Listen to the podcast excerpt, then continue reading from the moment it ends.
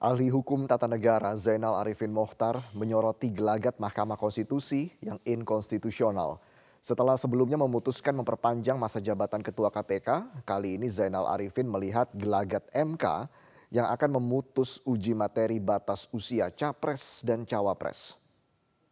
Karena MK dulu cukup konsisten dengan batas-batas usia, tapi kalau belakangan ini tiba-tiba tidak tiba-tiba inkonsisten hal-hal yang dia anggap sering kali yang dia anggap sebagai open legal policy itu kemudian tidak terlalu pengen dia masuk untuk dia buka atau tidak terlalu masuk pengen dia masuk untuk mereview ternyata belakangan dia lakukan gitu hmm. termasuk um, undang-undang KPK yang paling terakhir dari batas uh, masa jabatan 4 tahun menjadi lima tahun, batas uh, usia 50 yang kemudian dikecualikan untuk Nurul Gufron.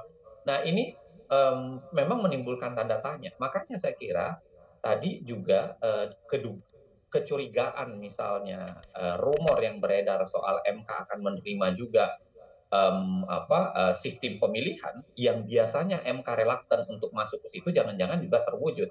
Nah itu sebabnya kalau kita pakai logika itu atau kebiasaan apa kebiasaan barunya MK ini jangan-jangan ada kemungkinan juga MK akan uh, berani masuk atau menggaruk-garuk di wilayah uh, usia uh, capres dan cawapres. Ahli Hukum Tata Negara Zainal Arifin Mohtar menyebut batas usia bukan menjadi hal dan penentu seorang untuk memimpin. Zainal Arifin menyebut dalam konteks syarat menjadi capres dan cawapres dibutuhkan setidaknya integritas dan kapasitas yang mumpuni untuk menjadikan seseorang atau tokoh menjadi pemimpin negara?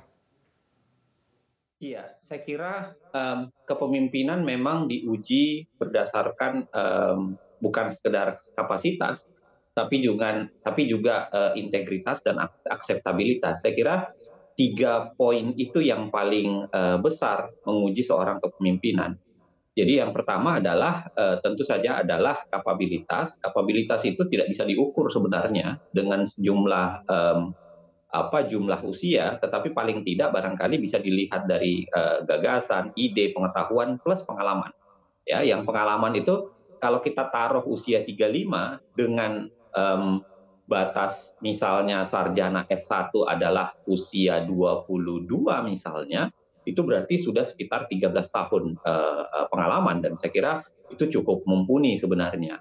Yang kedua tentu saja adalah integritas. Saya saya selalu mengatakan integritas itu adalah bagian yang tidak ter uh, apa bagian yang tidak bisa tersisihkan sedikit pun dalam kasus kepemimpinan negara. Integritas itu tentu saja uh, banyak faktor ya termasuk rekam jejak, termasuk kapasitas, termasuk um, uh, apa Eh, berbagai hal yang pernah ia lakukan. Dan yang terakhir tentu saja adalah akseptabilitas. Dia harus diterima oleh publik. Itu sebabnya pasal 6A juga mengatur soal pilpres siapa calon presiden kita itu terpilih tidak hanya sekedar 50% plus satu tapi dia juga harus tersebar di beberapa sejumlah provinsi dengan kapasitas tertentu seperti yang disebutkan sebagai uh, di pasal 6A ayat 3. Nah, Pemirsa ikut campurnya Presiden Joko Widodo di pemilu Presiden 2024 dilatar belakangi hasrat mencari penerus demi menjaga keberlanjutan pembangunan. Direktur Eksekutif Foxpol Center Research and Consulting, Pangi Syarwi Caniago menyebut, keberlanjutan pembangunan pada akhirnya ada pada pilihan rakyat, bukan pada apa yang dikendaki oleh Presiden Joko Widodo. Ada di tangan rakyat, bukan di tangan presiden sekarang. Maka kalau kemudian keberlanjutan, kalau ingin Pak Jokowi ingin menjaga bahwa 10 tahun ini sudah baik agar 2-30 tahun Indonesia menjadi negara maju agar beliau ini bukan untuk kepentingan pribadi kata Pak Jokowi ini untuk kepentingan yeah. bangsa dan politik kebangsaan is oke okay, tidak ada masalah tapi Baik. kedaulatan tertinggi selera jeron rakyat itu tidak bisa diinter di, di apa diintersubjektifkan oleh Presiden Jokowi karena itu harus diminta referendum, diminta pendapat rakyat. Selera Pak rakyat belum tentu sama dengan Pak Jokowi. Bisa saja semua program kebijakan Pak Jokowi itu ada yang baik tetap dilanjutkan karena itu kehendak rakyat. Karena presiden ya. besok itu menjalankan mandat rakyat. Sementara itu, Wakil Presiden ke-10 dan ke-12 Republik Indonesia Yusuf Kala menilai setiap pemimpin mempunyai cara dan gaya yang berbeda untuk mewujudkan tujuan pembangunan. Perbedaan cara masing-masing pemimpin bisa saja dilakukan dengan syarat tujuannya sama, yakni menjadi negara maju. Kebutuhan tetap, pembangunan jalan tetap, pembangunan pemerintahan yang baik tetap, industri harus berjalan, itu semua jalan. Cuma caranya tentu berbeda-beda masing-masing pemimpin, masing pemerintahan. Tujuannya sama, tidak ada perbedaan negeri ini, tidak ada perbedaan tujuan, tidak ada. Yang berbeda cara. Kalau itu cara masing-masing pemimpin, itu pilihan masing-masing pemimpin itu adalah pemerintahan yang ada. Ya, kondisi yang ada.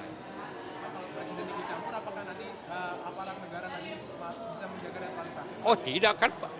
Kemarin bisa baca dijelaskan pemerintah justru presiden suruh menjaga agar jangan aparatur campur tangan dalam pemilu itu bagus. Kalau itu yang dijelaskan oleh Mahyudin itu bagus. Justru diharapkan itu tidak campur dan aparat tidak campur hanya sebagai wasit. Oh itu yang kita dukung gitu. supaya kalau. Pemerintah menyediakan layanan bus dinamakan Bus Salawat yang siap 24 jam mengantar seluruh jamaah Indonesia dari hotel ke Masjidil Haram. Sebanyak 450 armada bus salawat dengan 230 petugas disiapkan untuk memfasilitasi mobilitas serta aktivitas jamaah haji Indonesia selama beribadah di kota Makkah Al-Mukarramah. Bus ini akan melayani jamaah yang tersebar di sebelah sektor dari Mahbasjin, Raudlah, Jarwal, Misfalah hingga yang terjauh di kawasan Shisah. Petugas transportasi sudah mulai menepati posnya masing-masing dan siap melayani jamaah 24 jam penuh. Pemerintah menyediakan dua jenis bus solawat yang akan digunakan oleh para jamaah. Yang pertama bus dengan air suspensi khusus lansia dan disabilitas. Bus ini dilengkapi dengan kursi khusus disabilitas dan tangga khusus untuk kursi roda.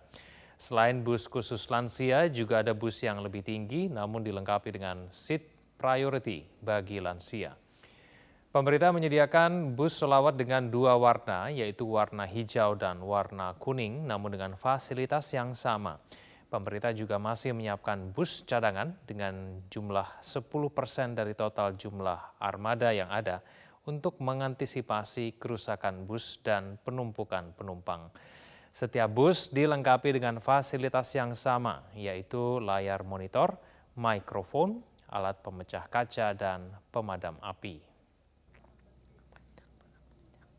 Armada yang kita siapkan ada 450 armada dan petugas semuanya ada 230 orang. Ya, mereka tersebar di setiap halte dan tiap terminal. Pesan saya yang pertama untuk lansia agar tidak berangkat pergi sendirian, agar didampingi oleh ketua kloter, ketua regunya atau saudaranya. Apabila mereka kesulitan tidak pernah tidak usah khawatir, di tiap-tiap pos di hotel-hotel sudah ada petugas lansia dan petugas yang lainnya dan juga di tanah di Masjidil Haram juga banyak petugas yang tersebar menggunakan rompi sehingga ketika mereka kesulitan tanyakan petugas yang menggunakan rompi seperti ini ataupun rompi yang lainnya yang memang menjadi seragam dari petugas haji Indonesia. Tempat wisata Ancol menjadi salah satu destinasi favorit wisatawan menghabiskan libur panjang di awal Juni tahun ini. Ribuan wisatawan pun memadati tempat wisata Ancol, terlebih ingin juga melihat perhelatan balap mobil listrik Jakarta IPRIK 2023. Dan saat ini kita sudah bersama Andromeda Arizal langsung dari Ancol.